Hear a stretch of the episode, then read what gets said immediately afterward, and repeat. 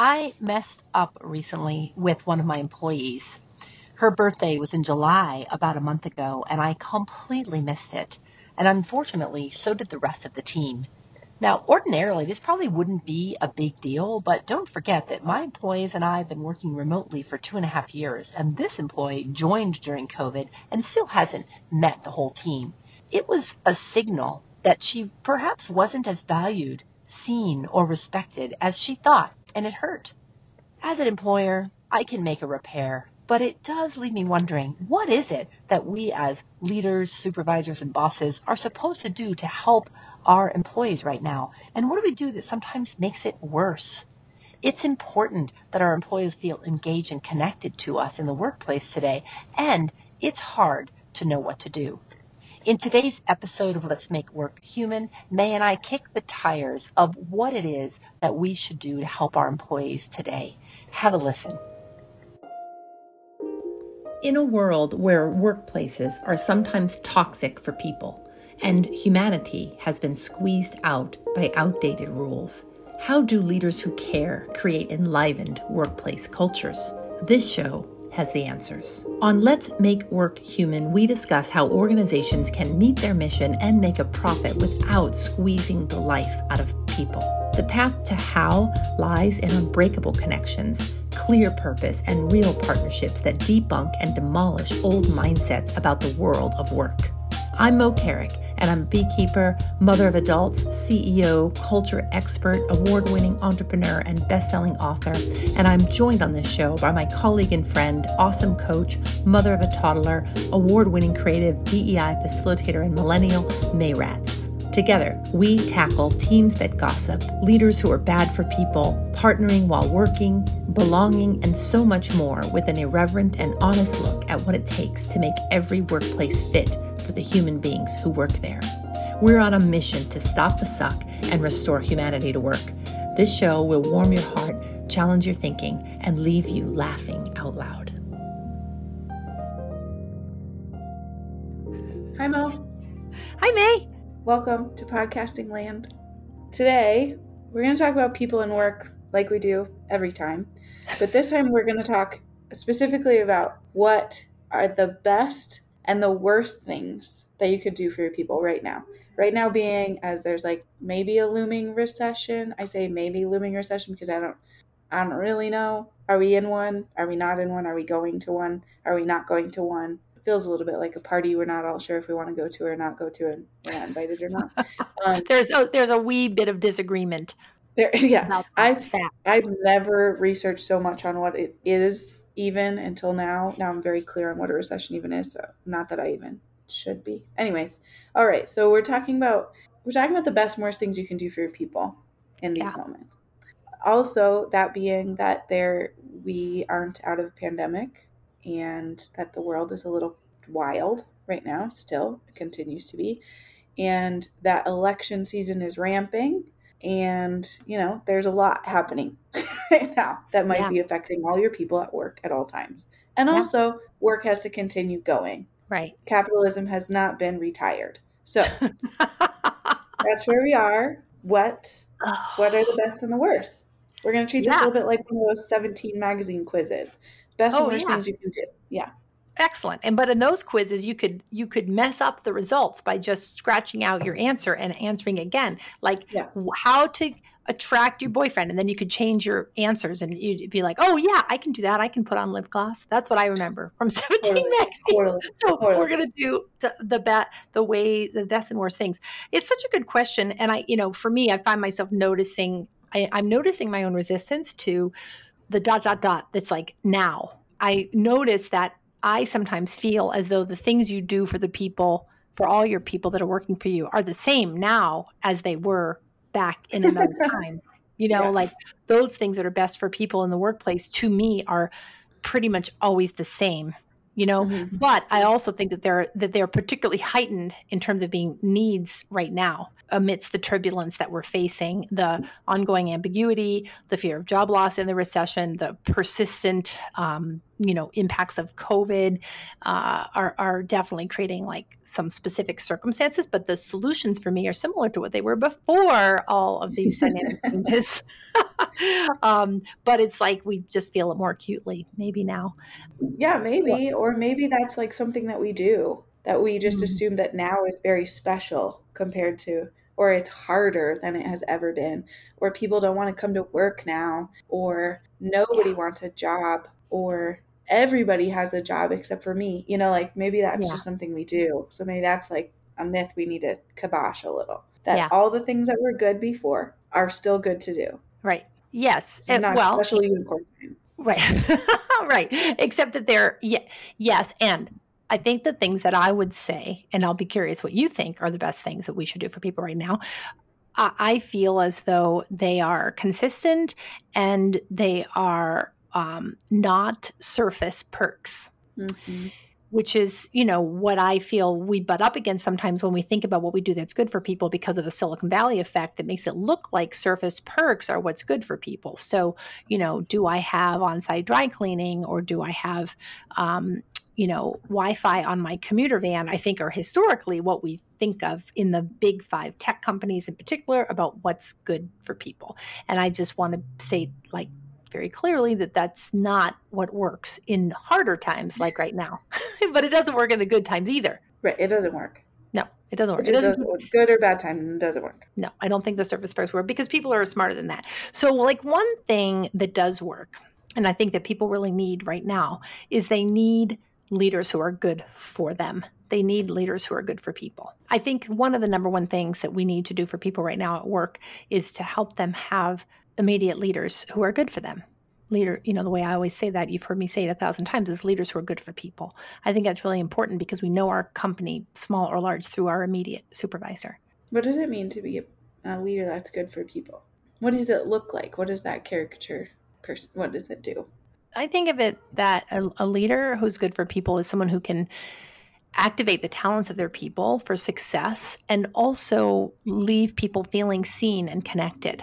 Mm. And um, I think that that's one of the biggest things that we need from work all the time, but especially right now where we have so many hybrid work arrangements. People are working remotely in many sectors, especially in the knowledge worker sector. We talked about that last week.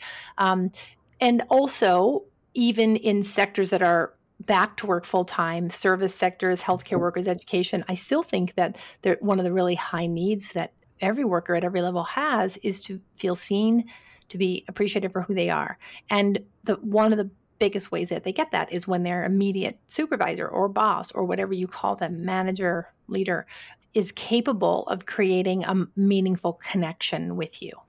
And, and will so, you will you pause right there and will you reach into your like vault of stories back into the back into the back to a story that I have never heard before for a leader that you experienced maybe wasn't a great leader all the time but had a really impeccable way of leading, was a good leader, even in just that moment. Do you have like a really good example of how it walks and talks or walked and talked to you? Oh, I have a few examples because I, I worked for some some good leaders. Um, I think that one person that comes to mind that you have heard me talk about before, but maybe in, in a different context, is Anne Smolo, who I worked for for many years at Project Adventure. And one of the things that Anne did that was really powerful for me around being a leader who is good for people is that she always saw my unique set of circumstances. So I was a young mother. She was also a young mother. Um, we were traveling a lot, and those dimensions of the work were hard. I was also one of the only women in our consulting teams that went into work with organizations. And I always felt that Anne was like particularly tuned into my unique circumstances as a senior consultant at that company. And it was only many, many years later when I um, did some work with a mutual colleague, Steve Butler, who you've met. Hi, and and Steve was like he telling me the story of how he felt so special with Anne because she always saw his unique circumstances. And I was like, oh no, she just did that for me. right. So we both felt seen for our unique circumstances. And I think that's one of the things a leader who's good for people does is they they know you, they know a little bit about your story. They they treat you as though you're special, you know, that you matter to them, not just you the generic employee number 4477, but like Moe Carrick or Steve Butler because we had different skills, we had different abilities. Mm, I love that. That's the best. Also that it took so long for you to like divulge that to each other. So great. I know, I know. Many years, like 20 years practically, before we no, had that connection around how special we felt. Yeah. I am the special one. That's great. Okay, I cut you off. Go on. Well, what do you think's good for people? How do you think that looks and feels? A leader who's good for people. I had this swim coach um, when I was 11, 11 to 15. His name is Dave Chen. And he was also, now that I look back, he was like 22 at the time, which I felt like he was like 90. But one of the things that we had to do in one, all these practices was this very specific set, which w- consisted of doing very fast intervals as quickly mm. as you possibly could. And then it would get marked down, and it was a lot of them usually. It was like 20 50s or, you know, 10 100s or something. And they mm. had to mm. be just all out, you know? And I used to dread them, except with Dave, because Dave had a way of just putting the bar just high enough that I was like felt it felt impossible, but I would do it. Right? It would happen and I would feel so much self pride about mm-hmm. it mm-hmm. that it actually didn't have anything to do with Dave for me. It all it had to do was that I I knew that after a little while, once he told me a number, that I would just do it. Mm. Right? That he wasn't just playing a guessing game with me, but that he actually knew me. It's very interesting that it's like it goes hand in hand with you and Anne, but that yeah. he knew me so well that he could set the bar at a place where I would succeed, and if I didn't actually reach it, it didn't feel like I failed. Mm. It felt like I'll get it next time, you mm-hmm. know. So mm-hmm. I I felt like I could just always um, depend on his view of what I was about to do. Um, yeah, he that's became a very trusted advisor. Yeah, and that's really inspiring because it's also about it's about um, challenging you to go perhaps mm-hmm. f- faster than you thought, which was something Anne did for me as well. Which is, you know, where I think people get a little snagged sometimes in the work that we do around making workplaces fit for life because they think it bumps up against accountability or mm-hmm. um, innovation or really hard work, and it's like, no, I mean, I don't, I don't know that I ever worked harder for a yeah. boss than I did yeah. for Anne. You know, I stretched yeah. my ass off and I, I always felt challenged, but I didn't feel demoralized when I mm-hmm. failed. I felt like, wow, she thinks I can do this. I better buckle down. Like, I bet I can, but I'm going to have to really work. So that you, it sounds like with, with Dave, that was true for you as well. Yeah. I've just never felt more proud of myself, I think, than making myself proud right? I wasn't doing right. it to make Dave proud. I was making yeah. it to make myself proud. And I right. think that for is that's a strong and brave and good leader to me yeah. is when they kind of take themselves out of the picture. Mm-hmm. Like, can you get the other person to feel their own potential that you see in them, yeah. and then take the reins themselves? Right. Um, which is very difficult to do. It turns out. It is. It is difficult to do. It is difficult but, to do. Uh, Will you debunk for a second that that is a skill that you that will not debunk that it's a skill, but debunk that there's like only some people that can do that. There's Anne's and there's Moe's and there's Dave's, and then mm-hmm. that's it. That's the end. And when we're done with all of you, we're hopefully there's a new one. Well, I'm really, I'm really glad you. I'm glad you added me to that list because oh, otherwise I was going to be insecure that I was not a leader you thought was good for people. So that's good. We have to check with the rest of our team to see if that's really true. The May Loves Mo podcast is a different podcast. It comes out on Mondays. It's it's different. It's I think huge. Yeah, we can call our other colleagues and see if they agree. But um, I think that it's not true that some people are just good at this and some people aren't. I, I really believe that any anybody who is a leader of people in any capacity, like you mentioned, a coach or a teacher or a, a people leader at work, can be good for those people um, by by by focusing on them, by thinking about their job being about bringing out their highest and best use, about helping them feel connected to a community of work that sees them and gets them, and that they feel safe to show up and say and do hard things. I think anybody can do that. What it requires, though, is a lot of self awareness and a capacity to be relentlessly curious about those individual human beings.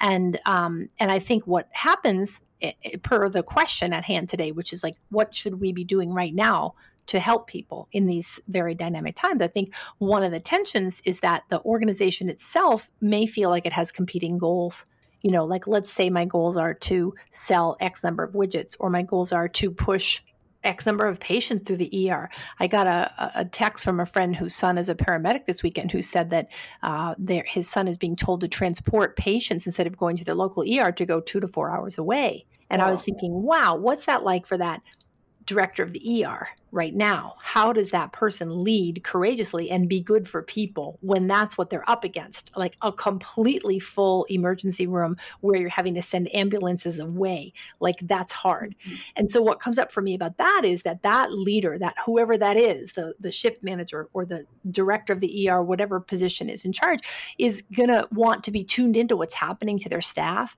is going to care about how hard it is and let them know eh, they're going to notice and let them know that they see them that they appreciate them um, and and provide some validation for them to take care of themselves. Like all those things that are about being good for those providers is really particularly important during a time that's highly stressful like that. I said this before we started the recording but i there is no difference especially with that answer that you just gave, there's no difference in what is good for the system and what is good for the people yeah. inside of the system. Right. And I think that too can turn into this misunderstanding, to use yes. a very tender word, but that sometimes the the business of business can get in the way of taking care of the people that are inside of them, especially in times like that one with that ER director, right? Like yes. we just need to get some stuff done, right? Everybody's yeah. just got to push. We I don't know.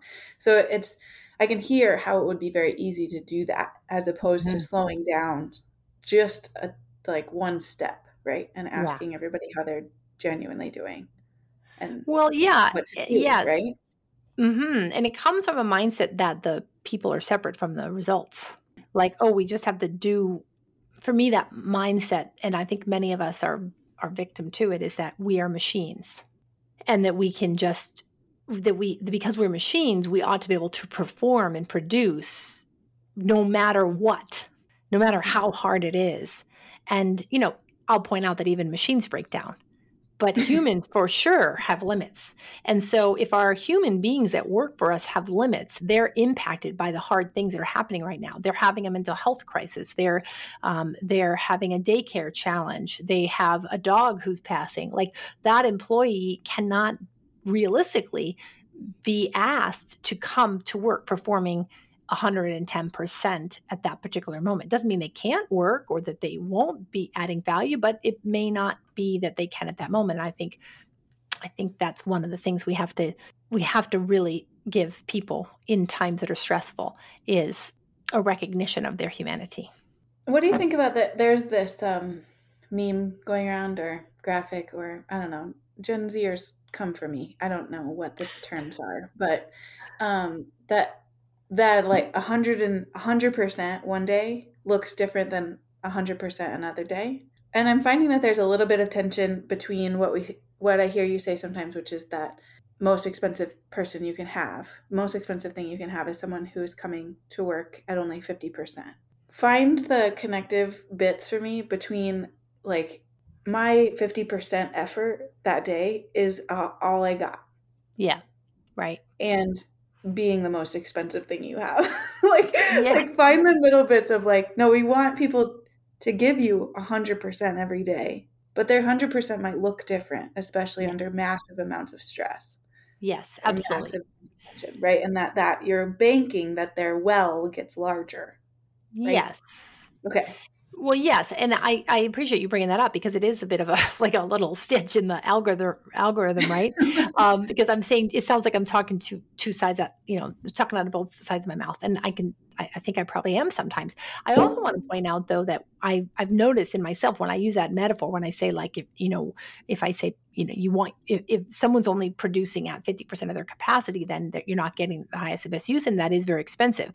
I mean the 50% capacity that they have for work Hmm. Because I don't think we should, as humans, expend ourselves completely and drain our batteries completely with our jobs. And the reason for that is because our, our lives need our, our batteries also.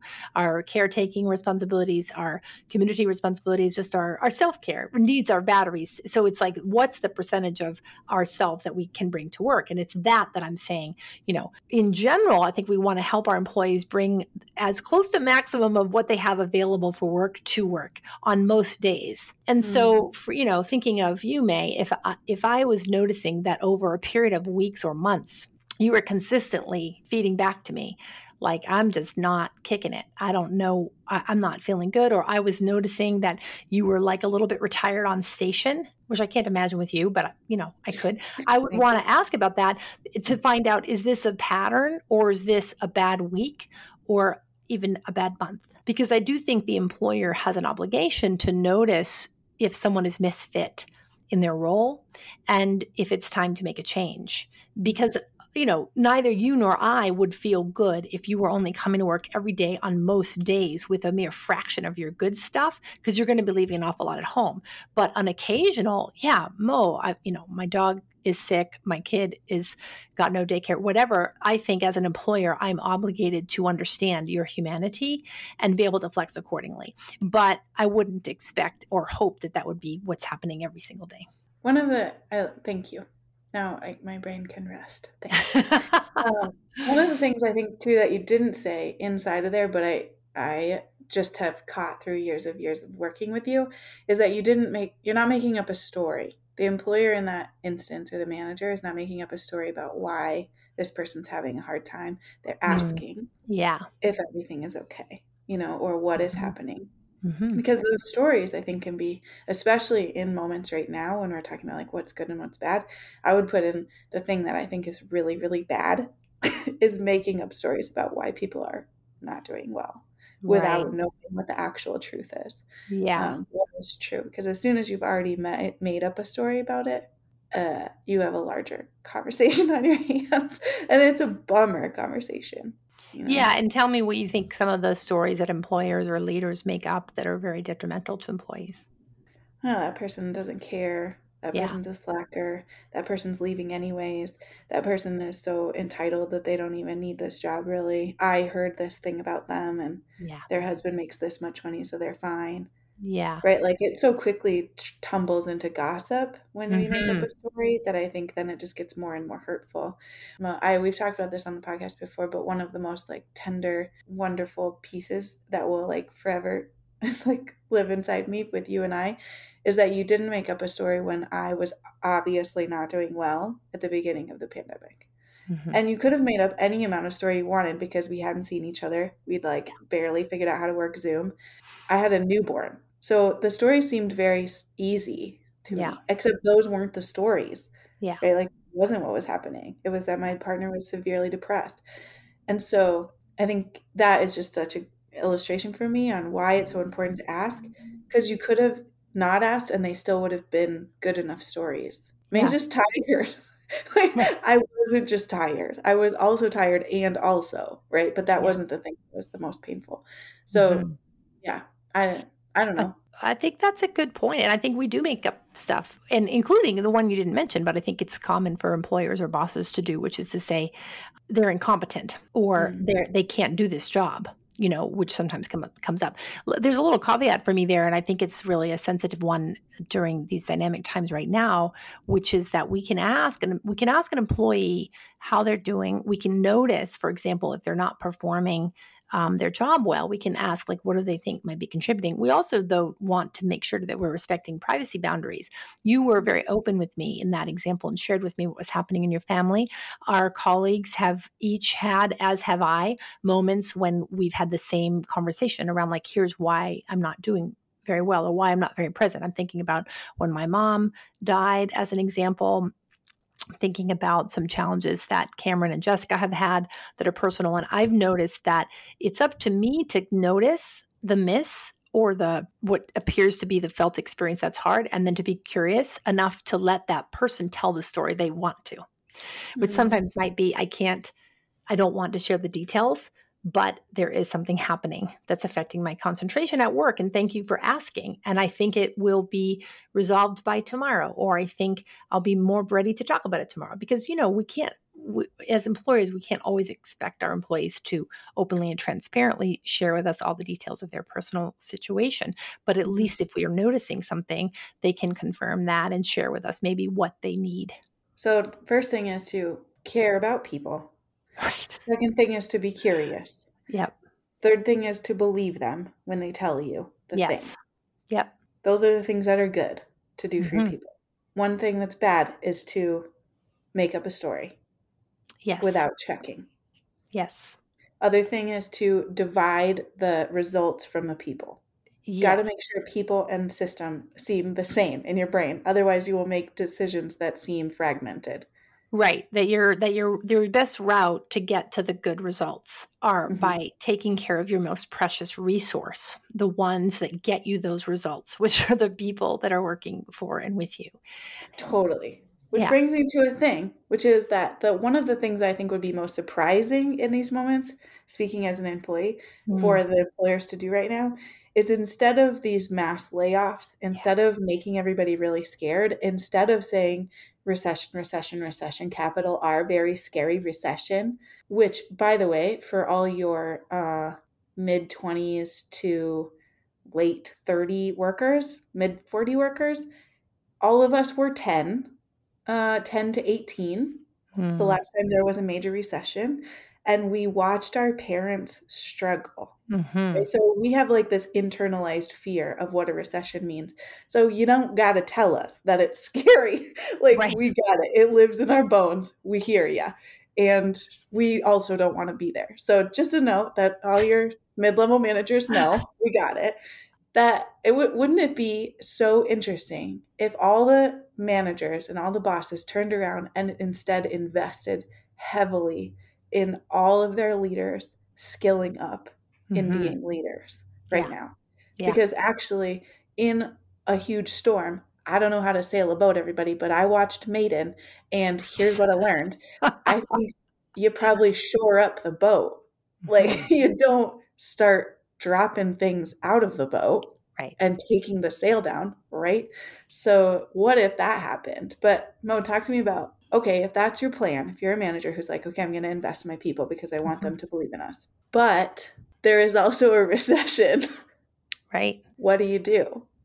Well, it's a tough it's a tough one because I do think the biggest thing, you know, let's face it, the thing that puts a fear in people about a recession is job loss. Mm-hmm. Hands down, job loss. In a recession, the economy will shrink, people won't be buying things, and that will mean that there is there is less work to be done. And we all depend on our work, both for our economic thriving, but also for our emotional, intellectual thriving. Mm-hmm. So we all want to be able to keep working. Now, the lower levels of any organization are the most at risk for layoffs often, although sometimes middle management is also at risk for layoffs during a recession where companies are trying to save money by decreasing costs. Payroll is often the biggest expense of any organization. And this is why it's so frightening for people. So the anxiety is normal. But to your point, you know, if we had everybody higher performing, would we be able to tackle the recession more productively? Perhaps. And there's been a number of examples where that is exactly what's happened, where companies have made a no layoff decision. Now, oftentimes those are the privately held companies who have the flexibility of not being dependent on stock market returns to mm-hmm. make decisions to invest and hold steady for that time or maybe to save on capital expenses or to save money in other times so they can hold hold things together. We also saw during COVID that some organizations did things like brought their employees together to talk about um, how they could manage the cost reduction in a more proactive way. Like, let's cut everybody 10% mm-hmm. instead of laying off 3 mm-hmm. you know? And those are powerful creative solutions that sort of spread you know the hit so i think it's one thing employers can do i think is to not make it an automatic place we go in terms of anxiety like oh recession means job loss because mm-hmm. there are actually some ways we can probably um, avoid or mitigate job loss. But as a senior leader, especially in an organization, I think we need to be aware that we, if especially if we're the owner of the business, we have more security than the front line because it's mm-hmm. our business you know mm-hmm. so that doesn't i mean it doesn't feel like it's any safer because we could still take huge losses but it's not as easy as someone just saying i don't need you anymore in this in this job which is just a terrifying thing mm-hmm. to happen um, so i think employers are obligated to to manage anxiety by both letting people know what their intentions are but also may by letting them know what's real. And i i think that's i think everybody would just rather know the truth. Like are if we're in a recession are we likely going to have layoffs? Is that one of the places we're likely going to go? When might that be likely to happen? How low does our revenue have to get before that might happen? Those you know those are really scary to talk about but most people would rather know that that's happening the sooner the better. You know we've seen some things on social media and stuff lately about layoffs being announced on zoom where people literally came into Huge. the office without any anticipation. And then they then they get their job they get fired on zoom and, and they weren't expecting it at all. And i i watch those scenarios and i say to myself i bet somebody knew that this yeah. was coming. Yes. You know and why not talk about that with people? Why not give them the privilege of understanding what's real so that they mm-hmm. can make decisions that serve them and their family sooner i think that's what i would ask of employers is to tell the truth and the ripple effects of things like that happening in like just a in a trauma way for people is that then it it goes into their next system right it goes into the next boss mm-hmm. and then that boss has to be sturdy enough to right. undo the amount of trauma that came from the last one which is yes. that right like i can imagine the messages if i am not perfect then i will get canned and it right. could be any day right? right? You know, or it doesn't matter what I do, I'm going to get canned no matter what. Both of those employees in those situations, one's a perfectionist and one is apathetic. Neither you want. Right? right? Like both of those are not helpful to the system. So the, the ripple effects of just not even being of not being truthful to your people are that then we end up with this a larger system of trouble. Yeah. And that I think I mean, not everybody is thinking about it in that way, I'm sure, but it doesn't help your talent pool. All right. right. If we're all just hurting each other. Well, like, we're walking around with all this fear. And, yeah. And I, I, think one of the myths that feeds into that, um, May, do you remember that movie in, oh, what was that movie that had um, Jack Nicklaus and Tom Cruise where he says, You can't handle the truth?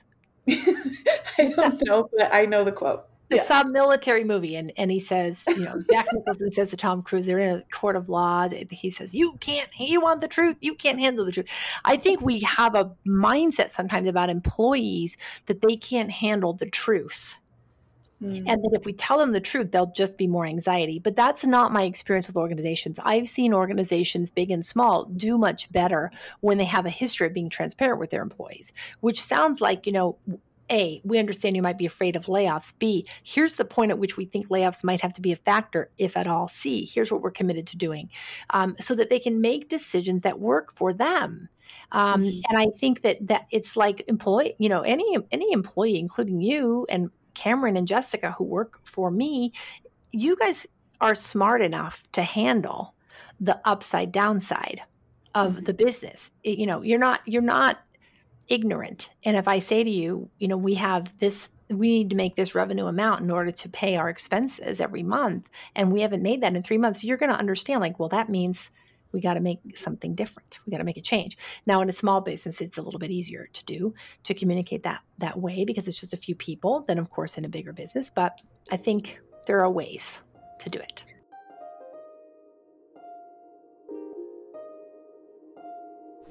Hey there, if you're a people leader in any sector at any level, you're probably impacted right now by statistics like this. 97% of small businesses are reporting that difficulty with hiring is impacting their bottom line. And 87% of those hiring right now, according to Goldman Sachs, are finding it difficult to hire and to keep the talent they need. Guess what this means? As we enter potential economic instability, it's more important than ever that you can both attract and keep the amazing people you need that make your organization great. I want to help you do that. And as a result, I'm offering a first time ever Culture Masterclass. It's starting on August 25th. It's only $99 for three hours of incredible practical content. You're going to walk away with the tools you need to leverage your people and culture assets to survive any storm ahead. I'll see you there.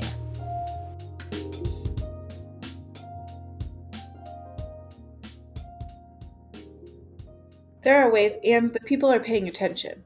Yeah. So right. the ways might not actually be as big as you think. like, you don't have to send out a giant press release you can message it to the people you need to message it to. Yeah, I totally. They can handle the truth, and the silence is itself its own truth. Totally. You're not saying anything. People hear it anyways. Yes. You might as well say it. Yes. So another good thing for your people is to be as honest as possible. Be as honest as possible with compassion. Yes.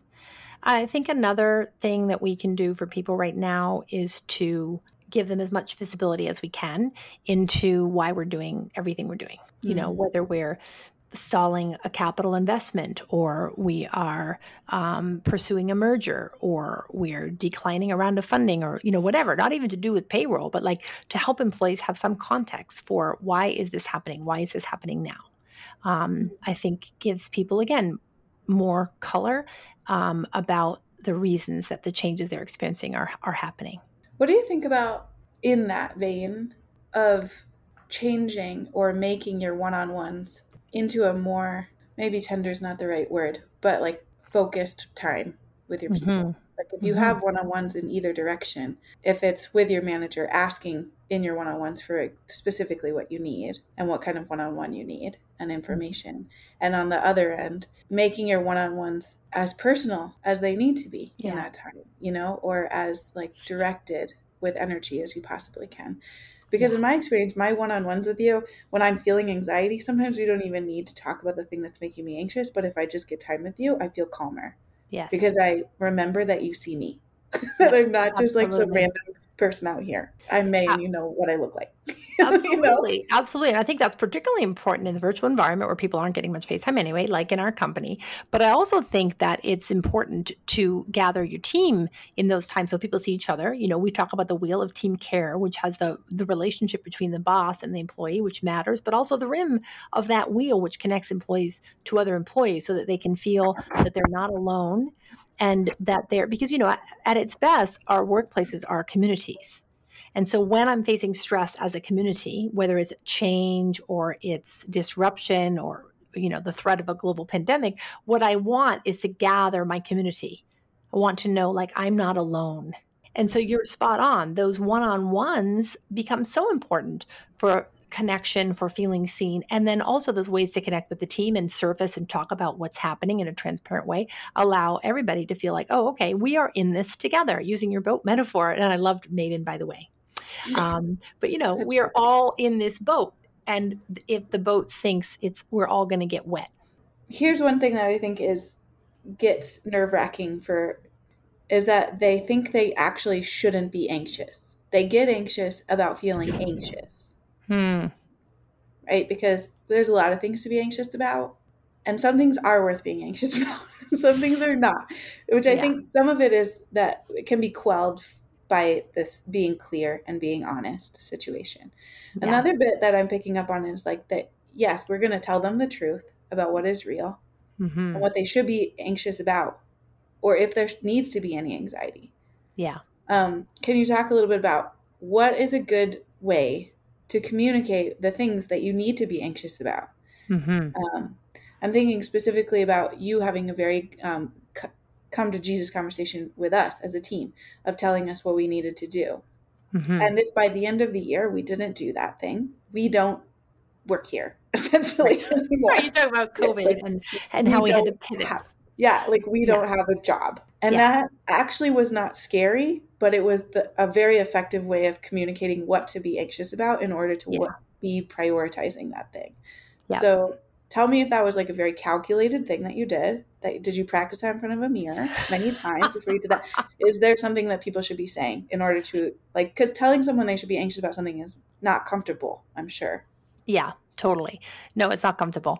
And I can tap into the importance of doing your own work as a business owner or people leader first. And it's just, it reminds me of the same thing like when you're in a, a dire or an emergency situation at home, you know, the firefighter who's approaching the burning building because of his or her training, they've thought through putting on their protective gear, you know, before they run in Mm-hmm. and mm-hmm. um, and that's important and so i think it's the same is true for us so using you know your example of like me talking to you all about the realities of our business shutting down during covid i had to do my own work around hang on a second where am i hopeful? Where do I have some concern? How am I going to manage that anxiety so that I wasn't just pouring it out on, leaking it out on you, which mm-hmm. wouldn't feel good to you all, but it also wouldn't feel good to me.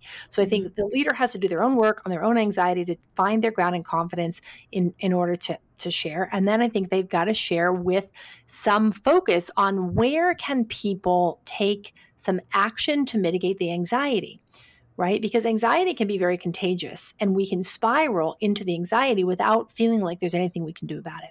And I think we all do much better, as you said in our example, when we can say, oh, yeah, this, I'm highly anxious, but here's something I can do to help with that anxiety. Mm. I can generate some new leads I can help make sure we sell the contracts that we have that are open. I can get to know what our clients' needs are so that we can help them during the global pandemic. Those were things that each of you, as our team, was able to help me with. Um, and and so it would it was it, it reduced and mitigated and and it mitigated the anxiety and i think p- part of that also is because then courage can show up which is like i'm willing to step into this uncertainty even though I know it is scary, because I have some tools and I have something to focus on to contribute to the solutions. And I think that employers can can do that, mm-hmm. and leaders of teams can do that. We have a lot. We have a whole soapbox about how um, no one should be a hero at work, but there is a bit there that reminds me of Shackleton and the specific part about Shackleton getting his crew that he wrote in the ad about all the skills he needed. And specifically, it was like, uh, this is not going to be easy and you might die. but if you're right. cool with that, then come. And he got a full boat of people, right? So then right. when they did get stuck and like, it was like, well, we can either hang out or eat each other or, you know, go on a long walk, they all knew it. Yeah. And I think that's the bit is like, yeah. if you put it in the ad that we are in a hard place and also this yeah. is what we're going to do about it yeah. that when you get stuck in the ice no one is surprised everybody's like right. okay great i packed yes. my boots for this very moment and also my dog so that we could eat him like that's important so i think that's also good for the employee too is like find the bit you can do yes and if you can't find it ask about it Yes. I think yes. that really had served me in those moments is the more mm. clear I can get about what my part is and how yeah. I can contribute in that moment, the more clear I am of why I'm even pushing this boulder. Yes. Absolutely. Why am I even rowing this boat? You know? Yes. All the yes. things. Well, yes. And I think we have so many good examples of this, particularly in certain sectors like healthcare and education, where people really did have to do hard things. Mm-hmm. And they, but they did them not necessarily because they were like all about being heroic, but because they knew what needed to be done.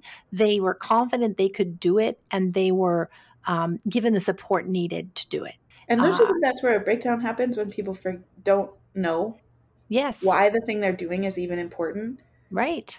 Yes. So then the anxiety rises. It's higher. And then they become less sure about even what they're doing. Yep. And then they care less about the team, right? It just mm-hmm. seems like it's an and they're more isolated, yes, and more afraid, or maybe they're hustling more to prove that they're worth it. You know, when when that doesn't necessarily help. So mm-hmm. I think that's a really good call out around something that we can do during these di- very dynamic times of change for employees at every level is to um, you know acknowledge anxiety but also bravely progress through it by taking action where we can um, and by supporting the right action that others can do as well. Okay here's my next question. It has to do with money. I'm seeing some some of my fellow millennials who are in systems uh, who are trying to figure out how to skill up and how to ask for that, right? How to ask for support and skilling up because they want to make them make sure that they are steady inside of the system of like don't fire me because I'm useful is part of right. it. And the other part yeah. is like I do want to be useful to the system, right? Mm-hmm. Some of it mm-hmm. like larger view, some of it is very individual. The other bit is that these other millennials who are solo entrepreneurs or who are just starting their businesses, right? As a recession mm-hmm. like for the love of God, this is like probably very scary. Is it time to spend money? Like, is it the time to invest in yourself if you're an entrepreneur? It, is there a mixed message here of like, do not buckle down? Like, do not spend money, buckle down. Make sure you weather the storm with as much money as you have right now. Or is it like, no, that this is the time. this is the time that calls for this. Yeah. Like clear the winds a little bit for us. Are you spending money? What are you doing right now? Yeah, it's such a good question. And I think it's probably different based on your sector you know mm-hmm. um, but i do think that expending energy on resources during you know when you're going into a hard time is not a bad idea as long as you're spending in a in a thoughtful way so to give you an example like for our business i I am investing in our business. I'm investing in particular in the skills of my employees, including myself, because I'm pretty confident and I've weathered through several recessions as a business owner. I'm pretty confident that as long as we have the skills we need to deliver high value to our clients, we will be able to support our clients who still have needs in a recession. But we've got to have the collective skill to do that. So that to me feels like a very worthwhile investment. I am not buying new office space right now. right? Yeah. And I'm not buying company cars and I'm not sending, you know, uh, all of us um, extra special logo wear. Like mm-hmm. th- to me, those things, while nice, are not a key priority right now in terms of cash flow. Because I also want us to make sure we have enough cash so that we can meet payroll over, you know, if if if there's some lean months. Um, but I'm not pulling the plug on strategic investments that facilitate my team having the capacity to deliver value to our clients. I'm not stopping that. And I'm not seeing my clients stop that either. The smart ones, the ones that are really um, working to make sure that they're resilient in a very dynamic uh, economy are also making strategically thoughtful investments that they think will help them hold steady, um, but they're not being frivolous mm-hmm. or wasteful. I mean, hopefully companies aren't always frivolous, but I think sometimes when the when the going is really good, we sometimes spend money that's not as strategic. Well, yeah, I mean, this goes back to your first point of the surface perks are not the thing. They haven't right. been the thing in the good in the good times, and they're not the things in the bad times. Right. But I think that's just a good note of if you are thinking about spending money on yourself in yep. this time as an as a employee or as a business owner or asking for your company to support you in learning yep. now is actually a good time um, because it's going to pay off when the weather calms yeah. yeah. In my mind, and you can tell me if you think I'm wrong, but that the worst case scenario, say your boat stays together in a recession. The worst case, of course, the worst case scenario is that your your boat blows apart and whatever, right? right? But the worst, the second worst case scenario is that you get to the end and everybody is so tired and so weathered and so hungry and so mad at each other that they quit anyways. they don't want to be on your boat anymore yeah. because they saw what you did in a storm and you sucked. and they're like, uh, no, thank you. Right? Like, right. my marriage isn't going to survive this. My family isn't going to survive this. We can't do that anymore. I've looked already for 14 other jobs. Goodbye. Yeah. So that yeah. to me is the worst case, second worst case scenario is that like you get to the end and you like, we made it. And everybody's like, goodbye. Yeah. we are not doing it. We're not with you. But the way that you mitigate that, I think, is by when the rain is coming, you're like, we're in it together. Yeah we don't carry the same amount of risk we don't carry the same amount of reward but we're in this together and here's how i'm going to show you that we're in it together. Absolutely. And you're spot on because that's how then we can we can really um, you know jump forward let's say post recession and i think may i would add another layer to that and that is that for anybody any employer of any size right now as we face something like a pending potential recession um, we are not we are all already tired Yeah. So, right? So, because we've come through two plus years of a global pandemic and economic yeah. trouble. And so we're not dealing with a, a particularly like on fire workforce energetically just because of all the changes that our whole society has faced so we've got to remember that we can't we can't just you can't get blood from a stone you know to use that metaphor you you can't force people to, for example, knuckle down and do the hard thing because we're weathering a storm when they're already, you know, depleted and exhausted. And and the last thing I would add is something that came up when you were talking, and I know you and I both have, you know, a mountaineering history. And I'm just struck with how accidents happen on the way down. Yeah. On the way right? home on the way home. And yep. so it's like that there's a metaphor there for me, even though I'm not big on mountaineering metaphors for leadership, as you know. Yeah. But I do sometimes think in my mind as a business owner, what I see with my clients, it's like the, the owners of the company, the CEOs should be thinking about the post recession the way down, the, the post difficulty. What what will we want to have happen farther down? And that's what senior leaders should um, should be thinking about. I think is like, and and that's that's a way we avoid the anxiety too, because I don't. If, if I'm if if you my employees are really anxious and I can't see past the next year or two of stormy waters, then we're just all anxious Mm-hmm. And I mm-hmm. think it's my job as a senior leader to be able to say, hey, look where we're headed. Yeah, there might be some rough water in between, but we've got the skills to get through it. We've got the tools, we've got the people.